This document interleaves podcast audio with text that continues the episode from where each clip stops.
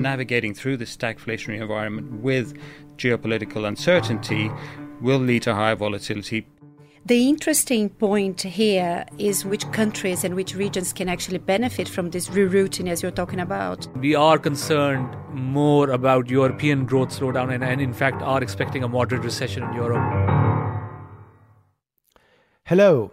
It's been a month since Russia began its invasion of Ukraine, and as the human cost of the war continues, the knock on effects for the global economy are also becoming clearer.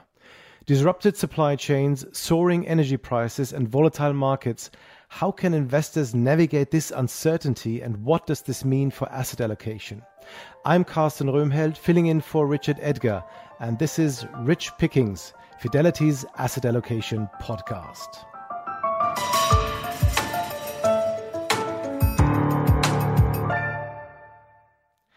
With me today are Salman Ahmed, Global Head of Macro and Strategic Asset Allocation, Eugene Philalithis, Head of Multi Asset Investment Management for Europe, and Andressa Tessin, a Senior Sovereign Analyst with a focus on emerging markets. Thank you all for joining me. Thank you, Thank you. Hello. It's been a very volatile start of the year with the conflict in Ukraine, COVID, and rising inflation continuing to impact what many had hoped would be a road back to normality and an end to the pandemic. If you had to sum up your outlook for the year ahead in one word, what would it be and why? The challenge here is I'm looking for something more inspirational than volatile and uncertain. Andressa, you go first. Well, if it's just one word, I would say inflationary. And why? Because obviously, with all disruptions we are seeing uh, in the commodities universe, this is going to affect the whole global world. It's not really emerging markets, it's the world in general. Absolutely, I couldn't agree more. Salman, what would be your word? Well, I'll connect with uh, uh, Andressa, whereby I agree with the core view that this is inflationary world. However, I will go ahead and a, step forward and say there are indications of a regime shift as well, uh, in terms of what we have been used to over the last uh, many many years. The COVID shock itself was a very, uh, you know, uh, regime shift in itself. But what has happened over the last few weeks has put another strong layer to that regime shift, and and our, our job would be to calibrate that regime shift going forward. Let's put regime shift as one word then. Okay, Eugene, so what would be your word? Well, I'll uh, borrow a word from the Fed and say that, you know, 2022 will be transitory. We know that 2022 will finish, and we, we can even have a date on that. However, on a more serious note, I'd say that one word that I would use is upheaval.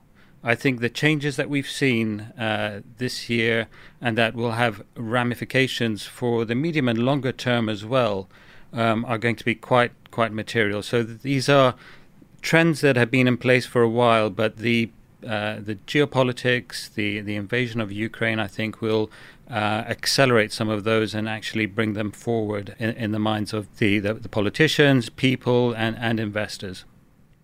Very much on the point and a very good start. Staying with the big picture, Salman, your team has been looking at some of the potential short and longer term risks globally as a result of the war in Ukraine. You've created a monitoring tool which can track the economic impact of the conflict and potential scenarios. Could you please take us through the components of that? Sure, Carsten. So uh, the three key components of that tracker tool, which we have been uh, uh, working on and, and, and, and sharing and, and working together with our investment teams, has been understanding the nature of this shock, uh, which has come through as a result of the uh, Ukraine war. Uh, and then the three components are whether this shock is an economic shock when it comes to commodities prices because of the role of Russia specifically in terms of uh, uh, its its very dominant role, I should say, in in commodity markets. Uh, what are the financial sector linkages implications because of the sanctions?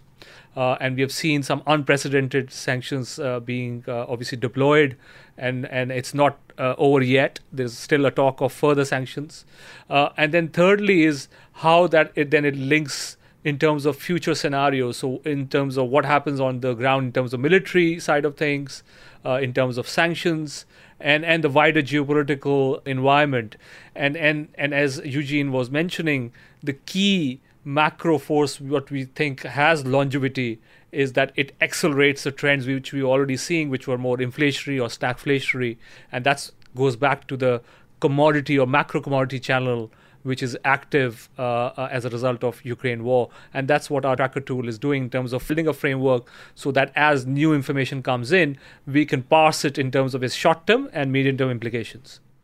When you look at this tool, um, how is the data feeding into your current base case scenario? So we entered the year with a 50% probability of stagflation as our base case.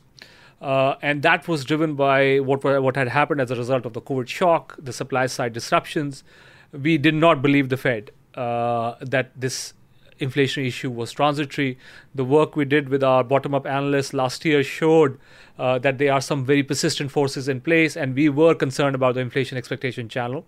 However, uh, the shock which has come as a result of Russia uh, Ukraine war is through the commodity channel, where there is potentially a short term shortage of commodities as a result of the disruptions or sanctions, but also medium term implications as Russia is shut down from the system because uh, Russia is a very dominant source of commodity exports in the system. So we have increased our probability of our stagflation for the next six to 12 months to 80%, whilst we still think that it is still temporary in the sense that we are not looking for at the moment multi-year stagflationary risks but we we are concerned we are updating the tool on real time basis as new information comes through and so far what we have seen and the news flow we have seen still remains consistent with our base case that at least for the next 6 to 12 months we are likely to be in a stagflation environment with a very high risk of a recession at least a moderate recession in Europe Eugene, if I can come to you, how does the complex picture outlined by Salman right now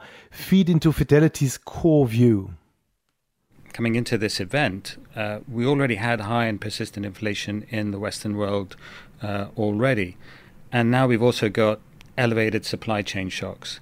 So this this crisis, uh, with the sanctions on Russia, we believe leads to you know a higher risk of supply side shocks, and downward pressure on, on growth.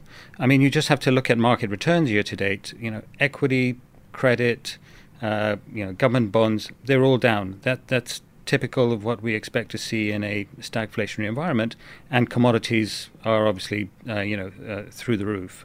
This puts a squeeze on consumers and consumer spending uh, at the same time as we've got central banks remaining quite hawkish uh, you know, and and uh, pushing for tighter financial conditions.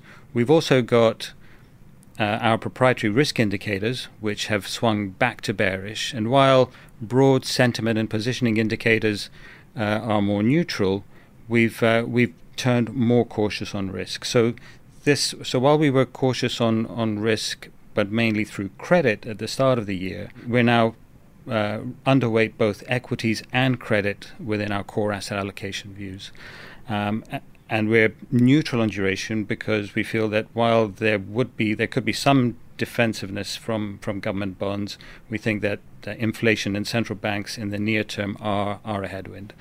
Uh, we also hold a, you know a long dollar view uh, in terms of our view on it as a safe haven asset, but also it could benefit from a more hawkish Fed as uh, you know rates rise and the rate differential benefits uh, benefits the dollar.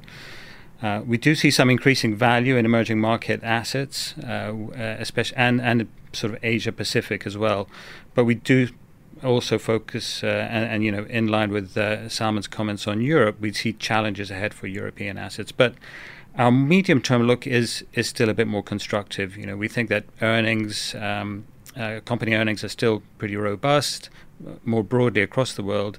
Unemployment is, is low, and there are excess savings uh, in, on consumer balance sheets that, that can still be spent. Uh, and we're looking for signs to be able to, you know, take a look for opportunities to redeploy some of that capital back into into risk assets. But in the near term, we see that there is heightened uncertainty. So, navigating through this stagflationary environment with geopolitical uncertainty will lead to higher volatility, possibly lower returns for the months ahead. So, while earnings and valuations may broadly be supportive for risk assets, we think that the macro factors are the bigger driver of risk here at the moment. I'd like to follow up on one question uh, with regards to China. We've seen a lot of volatility in China over the past week. Has anything changed in your outlook towards China?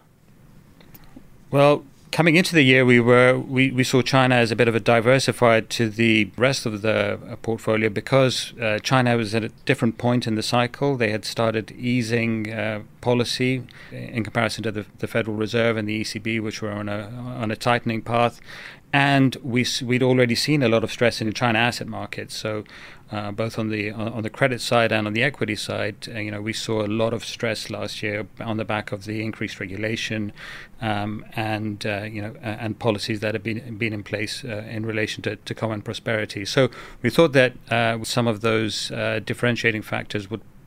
be an attractive diversifying role in, in in the portfolio. Clearly, there's been a lot of volatility uh, in the last few weeks, especially in some of the uh, the tech area and, and some of the risks linked to um, uh, you know to, to Russia and, and possibility of uh, you know sanctions on China. But we um, you know we still see that some of the policy support that is uh, that is there does give um, at least puts puts a floor on some of the China assets, especially on the equity side. Um, so I think last week was the first time we saw some policy directed to putting a floor on some of the volatility that, that we've seen in markets so far this year.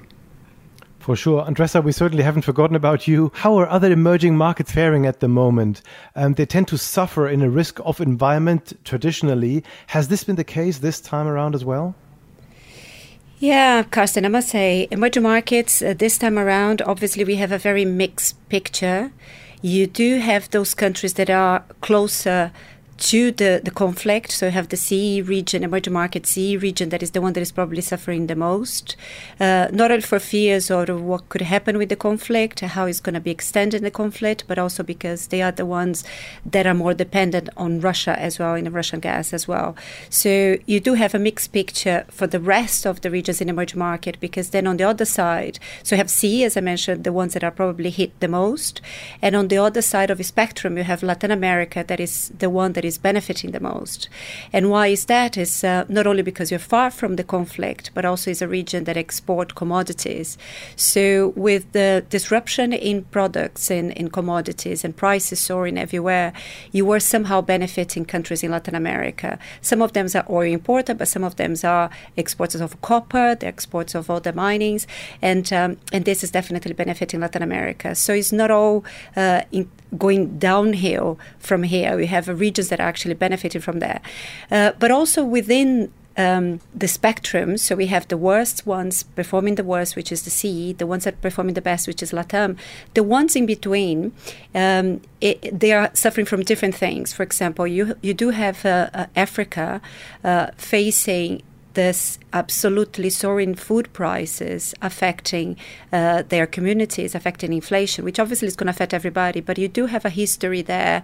Um, the Arab, Arab Spring that is started this way as well in uh, 2013, you also was led because of uh, food prices going higher. You have to be concerned with countries that had the weight of food prices in their CPI basket at very high levels, and this could actually bring some disruptions in terms of the society.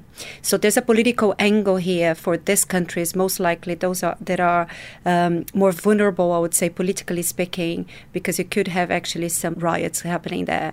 On the economic front, some countries like Egypt and Ghana, for example, they have already depreciated their currencies, uh, hike interest rates massively.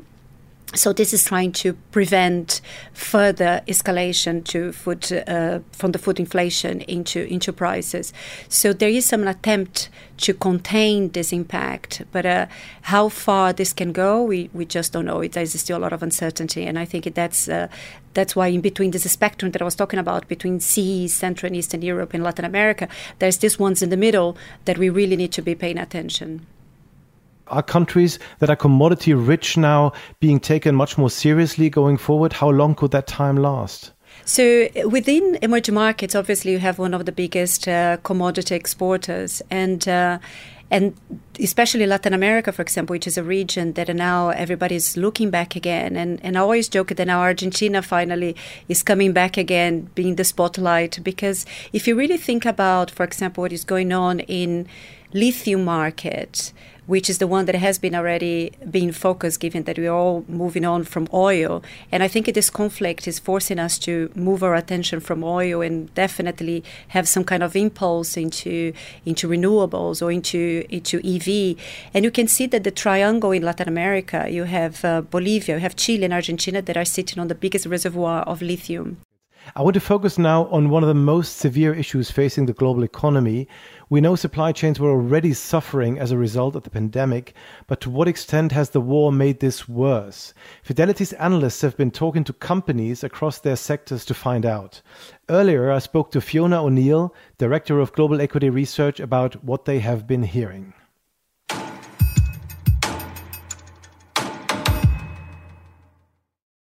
Hello, Fiona. Thanks a lot for joining me. Good afternoon, Carsten. We know from our annual analyst survey that ongoing supply chain disruptions were an area of concern as a result of the pandemic. What sense are our analysts getting now of the potential impact of the war? Well, interestingly, in our most recent monthly survey, when we asked our analysts about their concerns about supply chain, they really did highlight the hangover from COVID still and also the pressure from input supply shortages as being factors that were still impacting the supply chains negatively before the war really uh, kicked in, if you will. So when we talked to the analysts and, and surveyed them this last time, it was actually the first working week of the war. Um, and so, what that really underscores to me is that we came into this situation in Ukraine and Russia very much in a quite fragile state when it comes to supply chains. Supply chains were just beginning to heal, and we were just starting to talk positively about maybe supply chains might be in much better shape come the second half of the year. Of course, now we have the Ukraine conflict to worry about. And so, when we then went on and probed the analysts and pushed further and asked them to think through the second and the third order impacts of um, what is going on in Ukraine, supply chain concerns leapt to the top of their concerns, along with cost pressures. And so finally, it's worth highlighting that on the back of that concern, what we have seen is a huge increase in our expectations for non labour costs to continue to spike. And how does the picture vary across sectors? So I think unsurprisingly, we are seeing the biggest cost increases coming through in materials and in industrials and that is where we saw, you know, incrementally with every month that we've run the survey, we have seen a tick up in the cost pressures there. And then this most recent March survey has shown a huge increase in expected non labour cost pressures in materials and industrials.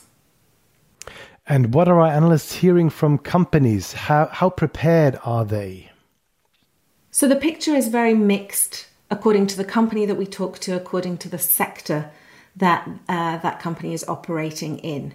I think actually one of my favorite quotes from the last week was when we talked to a company and they really described this as like playing whack-a-mole. Every time you think you've dealt with a problem, a new one emerges. We're still very much in the early days of trying to put the picture together uh, and really look across all geographies, across all sectors, and really from the beginning to the end of supply chains. But maybe a few anecdotes that might be interesting. Firstly, we heard from a bottling company uh, that they are hedged in terms of input costs, but when you probe further, great, that takes care of the financial side of things. What they're not hedged against, what they cannot predict, is the availability of the materials that they need uh, in, for the bottling process.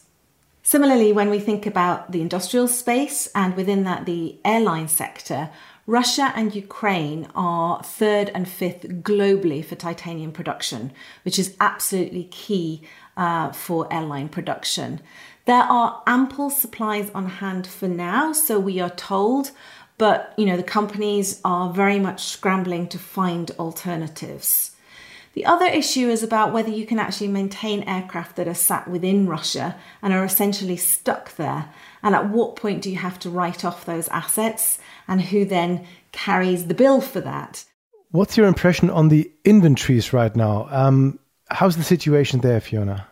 Again, that really depends who you talk to. So we've got automotive manufacturers uh, stressing that the supply chain disruption from what's going on in Ukraine is manageable, that they had started to rebuild some inventory, that sh- chip shortages were starting to be behind them, and things were looking more rosy for uh, the latter part of 2022. And many of them are still quite confident in that outlook. On the other hand, you have uh, car retailers who are much more concerned. They talk about semi still being a problem, that, you know, they expect their supply of inventory not now to normalize until the end of 2022, early 23. So that's a nine month uh, further delay, if you will. Director of Global Equity Research, Fiona O'Neill. Salman, we heard at the end there Fiona talking about the auto industry that's been severely hampered. And it's not just car manufacturers, it's across the whole value chain, even with companies without direct exposure to Russia or Ukraine. For example, car seat manufacturers will also face a hit in demand if the cars aren't rolling off production lines. So these second and third order effects are really starting to come through now, aren't they? Definitely, and and actually, as Fiona mentioned, uh, we had supply chain disruptions because of COVID already in the pipeline. Having said that, some of the top-down business surveys were showing some kind of healing happening. So, if you look at, for example, the ISM delivery indices, they they were bouncing back from their worst levels, uh, and and and we were seeing signs uh, from Fed commentary, for example, which were highlighting some uh, uh, you know healing going on. However, uh, the nature of the Ukraine war and the supply disruptions does create another specific supply chain shock, which is uh, which is now concentrated on some of the commodities where Russia and Ukraine were so dominant, and they were already under stress because of the lockdowns and then the reopening and the fact that goods sector was the one which saw so much demand as the staying home uh, trend uh, came into play. So certainly this is another shock, and and the duration of it will depend on a, a lot on what happens, obviously, on the geopolitical front. Eugene, how as a portfolio manager do you map or take into account these ripple effects? Well, Carsten, I mean, talking to you know the the PMs and analysts in the in the team, these supply chain issues are, are most likely going to feed through directly through the commodity uh, and the energy complex, and that that that's first off. But you know, as uh, as Andressa touched on earlier, you know, we still haven't seen the impact from from food prices, and while Russia, that's that's important, and any disruption will have a significant impact on Europe in terms of you know the the supply of energy and the impact that would have on industry and, and consumption. But food is is a much bigger. They're nearly thirty percent of the you know grain uh, uh, in, in terms of exports. So this could have massive knock-on effects uh, on on on a much larger uh, you know, part of the uh, population as well as on inflation. So the way that we've been thinking about it is to tilt the portfolio uh, towards areas that we think are, are resilient to eleva- elevated commodity prices. Uh, so in equities, for instance, we have moved underweight Europe because it is most vulnerable to the immediate supply chain issues. Although the economic linkages between Russia and Europe, uh, excluding the supply of, uh, of energy, are quite small, you know, trade is quite small the we're already starting to see impact on consumer confidence, you know, investment sentiment. You know, you can still buy energy from Russia, but there is that self-sanctioning because nobody wants to be in a situation where they have to explain their actions today in a year or two time when you know we, we don't know what the regulatory environment will be like um, and also we've seen you know significant terms of trade shocks so the the you know the cost of uh, energy uh, to to European economies in particular while we might see some fiscal support coming through, we haven't, we just haven't seen that in any scale yet. At the same time, we've been moving overweight EM. Uh, you know, Andressa talked about uh, Latin America. You know, high degree of commodity exports. It could be the next, uh, you know, commodity superpower. Uh, but also areas like Pacific ex Japan, for example, Australia. There are some parts of, uh, uh, you know, Asia, um, you know, ASEAN, the sort of Southeast Asia region in particular. You know, countries like Indonesia, which can also benefit from high commodity prices. They're also reopening their economy from the COVID uh, uh, cycle, and you know we could see a return to tourism as well. You know, if there's more demand for, for, for, you know for services, we move away from spending on goods. And at the moment, you know, valuations in those markets are you know undemanding relative to you know the the, the broader uh, EM complex as well as to their own history. But you know there are there are risks, uh, especially linked to, to, to higher food prices. So we're navigating through this uh, you know um, through these effects and looking for where the next points of weakness might be, whether it's you know European retailers or uh, you know other areas that might benefit as well from these supply chain issues. Andressa, how much are these supply chain disruptions impacting emerging markets? Are you seeing much in a way of reordering or rerouting in those regions? The interesting point here is which countries and which regions can actually benefit from this rerouting, as you're talking about. Um, I could see already from the last couple of days, I can see literally some more interest from China getting into Latin America, for example, especially for the lithium, as I mentioned briefly, but also aluminium. And you can see that a lot, specifically Latam, because it's the one that is the the region that it is more uh, export commodity exporter, uh, it, it had already been shifting from U.S exports to US into China. So this relationship has already been strengthening because you had several years uh, or even a decade of governments that were more towards the left in Latin America. Then we had this li- little break that we're living at the moment, and now you can see some of these countries, especially Latin America, moving back into the leftist uh, or, or more populist governments, and um, and that's why this relationship with uh, with China, I think, is still going to be strong.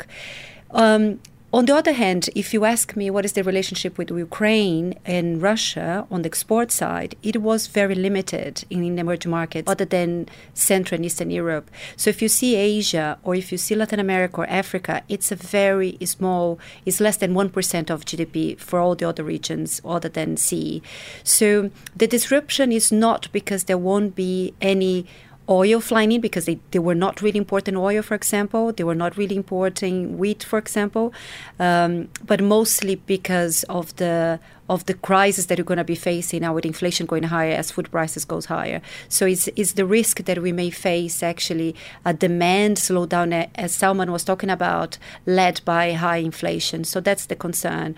But you can see how some regions are also realigning with their demands. And uh, I would say I can see LATAM actually is still realigned to Asia. I can see CE trying to realign with Europe, but potentially more with uh, with with LATAM.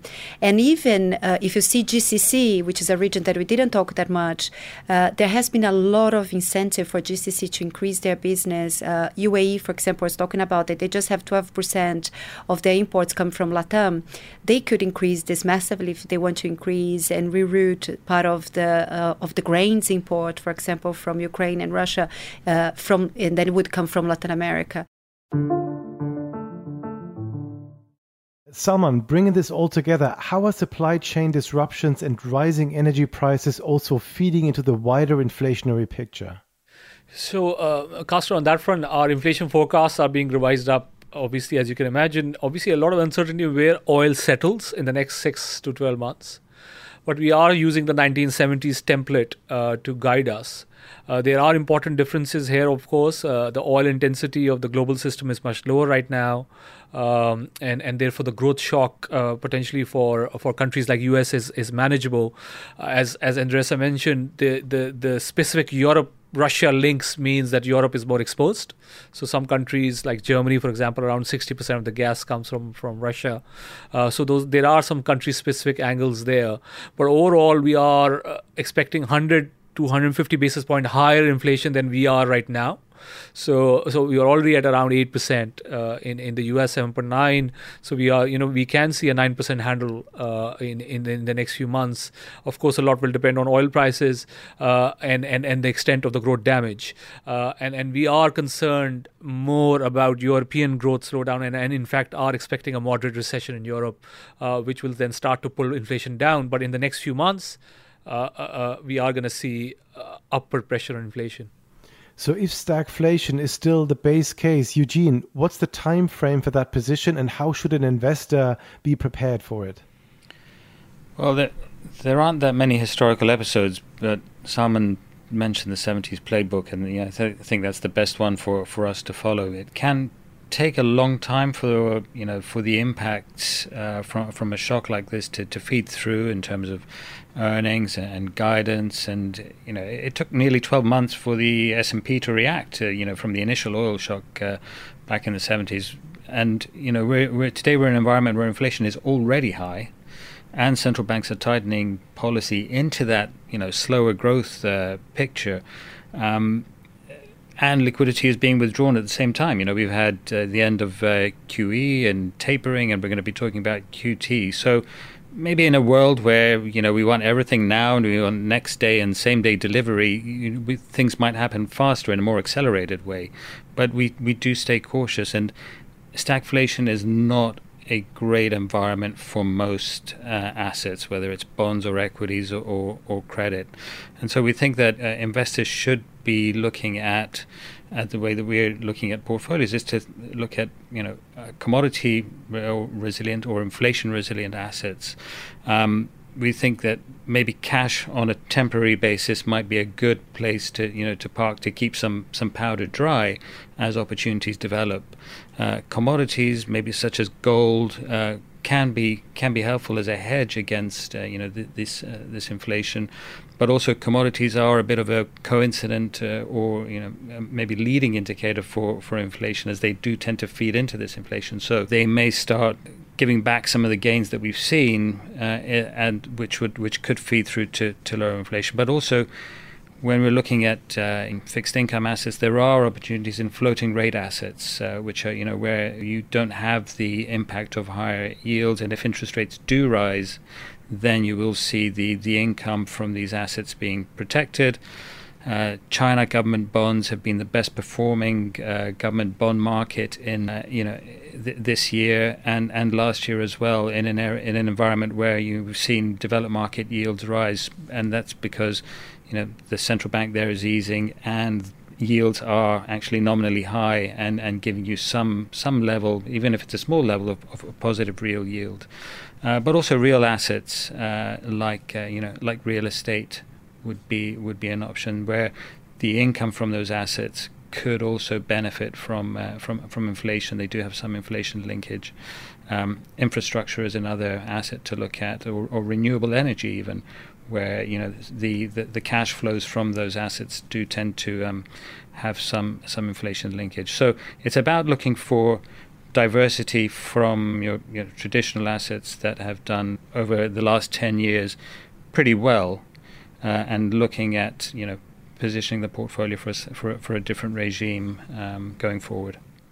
With that economic picture in mind, Andressa, where's the impact being felt across governments and central banks in emerging markets? The reaction function to tackle inflation is going to be interesting to see how different regions, different countries are going to tackle. Uh, on average, emerging markets is the one that is more uh, vulnerable because food prices is a big weight of the index, and uh, and this is more so even in CE and in African countries. So that's really the pass through is going to be very quick. Um, so the reaction function of the central banks would be immediately to hike, but some central banks would feel that this is transitory or would try to balance with the reason uh, about growth, how growth is going to look like in 12 months from now. Um, so there are a lot of uh, ways ways that central banks are trying to tackle this. But I would say overall, there would be more, we should expect interest rates to be hiked. On the other hand, some governments in emerging markets, they're going through elections. So you can see Serbia is going through elections. You have Colombia, Brazil.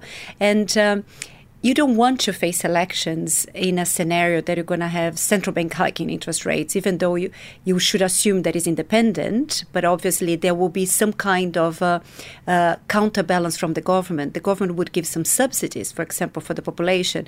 So this mitigates the work of the central bank, undermines the work of the central bank. If the governments are going to be giving some subsidies or tax cuts, like Poland, for example, has been giving tax cuts, Brazil has been uh, flirting with the idea of of giving some subsidies or some social transfers to the population. So overall, I think what we are seeing in emerging markets is that some of the governments if they can or if they can't, if the, even if their fiscal stance is already tight enough that they cannot really do anything because they don't have any surpluses. But they are trying to mitigate the impact of the central bank hikes and uh, and the food price impact on disposable income via either subsidies or tax cuts. So this is definitely going to affect their balance sheet. But on the other hand, you need to add the fact that statistically speaking, higher inflation makes your balance sheet look good. So some countries that are potentially on the on the verge of being uh, downgraded to from IG into junk, they could be saved this year if inflation is actually higher. Because inflation does this kind of a trick in the very short term. It tricks you the fiscal side. It can make the revenues look bigger the nominal revenues whereas the the expenses if there's no increase in salaries become stable. So in a very uh, short term basis the fiscal side looks good and this could prevent some countries like Panama for example to be downgraded into junk. You can have some other countries that would be uh, worried about their debt to GDP but this is also going to be looking better because your, your nominal GDP will look higher. Therefore, your ratio is going to be looking lower. So it's a very obviously short term view in a very myopic view. But, uh, but I would say that a lot of countries will be facing this in emerging markets. It's going to be looking better than the reality is, which is not that good. And um, so the focus for us on emerging markets in terms of central banks and government is that I'll be looking central banks that are doing the right job, hiking interest rates, but I'll be looking at countries where the government is trying to mitigate these effects from the food prices to giving subsidies and and tax cuts, which is going to somehow have an impact on the fiscal side, maybe not for this year, but in the years ahead.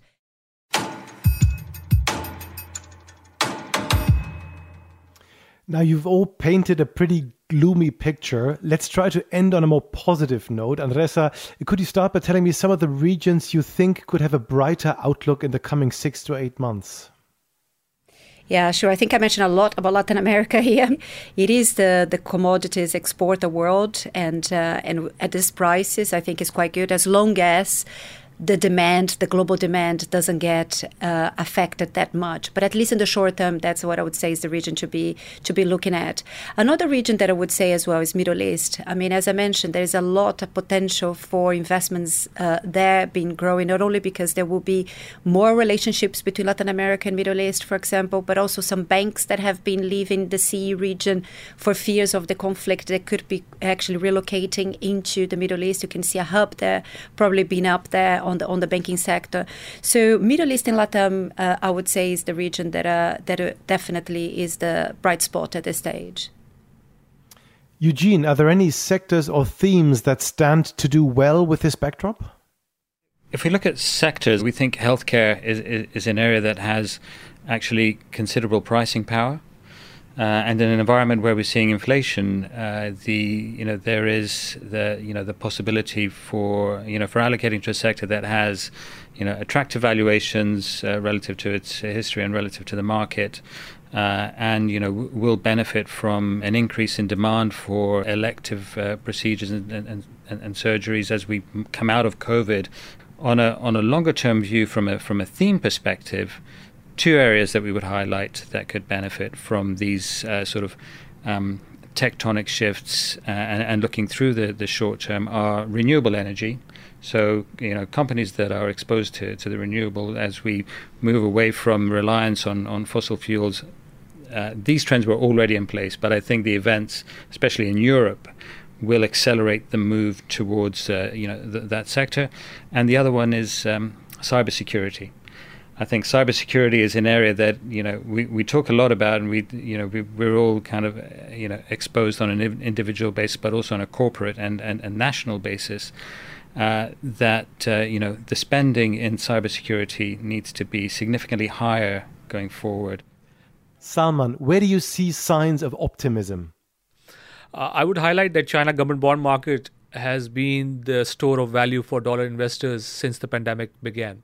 So uh, there has to be a nuance when we are thinking about China.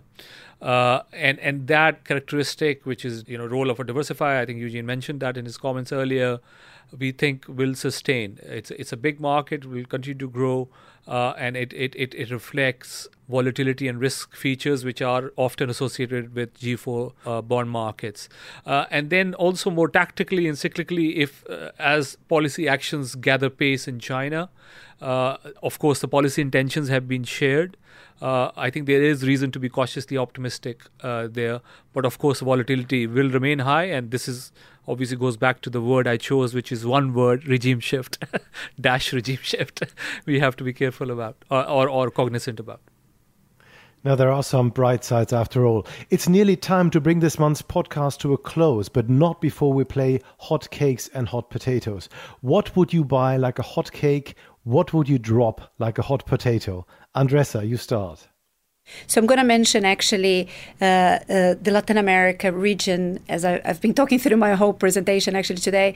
But it is really the region that is is going to be flourishing more from here. And uh, I would say oil over there or the lithium, you're going to have a lot of commodities really still flourishing, and it's a very small market here still. Uh, my hot potato would be countries that are dependent on tourism from Ukraine and Russia. This is one thing. Uh, regions that would f- suffer a lot from p- food prices and have no central bank strong enough to be able to control inflation. And when I do these two analyses together, I come to the conclusion that Turkey, for example, for me, is the one that uh, uh, is a very weak one. Central bank has not been hiking interest rates. Inflation was already very high prior to the conflict. The central bank was actually cutting interest rates here, uh, and they are highly dependent on tourism from Russia. So you, you do see uh, the two combinations of a higher inflation, less inflows in a country that is highly dependent to finance their accounts with the dollar from from abroad, I think it's a very tricky situation for them. Eugene, what's your hot cake? I mean, sticking with the theme uh, that we've been talking about, and, and you know, uh, inflation and looking for inflation protection, building inflation resilience in, in portfolios, I would be looking at, at real assets. But I wouldn't necessarily be um, thinking of, of commodities because, uh, you know, I think commodities can can be that short-term hedge. Uh, you, you know, you, they build that, that risk premium pretty quickly, but then if you know we move to a, a world of normalization, they'll lose that in a, in a in a hurry. It's thinking more about those the, those longer-term, uh, you know, tectonic shifts that we've been talking about, and so uh, I would be thinking of, you know, assets like uh, infrastructure, renewable energy, where you do have that, uh, you know, that that that demand. Uh, and where the you know the cash flows are are inflation linked in terms of a hot potato, I would look at European assets, uh, and at the moment, uh, you know, we are um, selling, uh, you know, the European exposure uh, across portfolios. Um, just given that, uh, you know, we think that the, the downside risks are, are still not fully priced in in some areas. Salman, where are your hot cakes and hot potatoes? So on the cake side, uh, actually, I'm hungry now a little bit after listening to their cakes. Uh, so uh, on, on the cake side, I'm going to uh, highlight, I think, uh, cautiously optimistic, as I mentioned, on China equities. I think these policy intentions, as they turn into actions, I think can can really uh, um, start to change the trend, and, and, and China can once again decouple uh, with the with the rest of the world uh, in terms of what's happening. For example, on monetary policy as well, where the rest of the world is tightening and China will probably be easing. So that's something to keep an eye on. Uh, on potatoes, uh, to be honest with you, I am spoiled for choice uh, right now. Uh, because there are so many at the moment. But I would reinforce Eugene's point on European assets, given the proximity to the risk and and the fact that this is now turning into, uh, so far seems like turning into a more longer term conflict, uh, which means that the economic disruptions uh, may only escalate. So that's all we have time for this month. Uh, thank you to Salman, Eugene, and Andressa for joining me today, and to Fiona O'Neill, and thank you for listening. If you'd like to read more about any of the topics we've discussed, please go to your local Fidelity website or to fidelityinternational.com. We've added some links in the description for the latest articles from Salman, including the tracker. And if you've enjoyed what you've heard, then please like, share, and subscribe. The producer today was Holly Eastman with additional technical support from Alex Wilcox. From all of us at Fidelity, goodbye.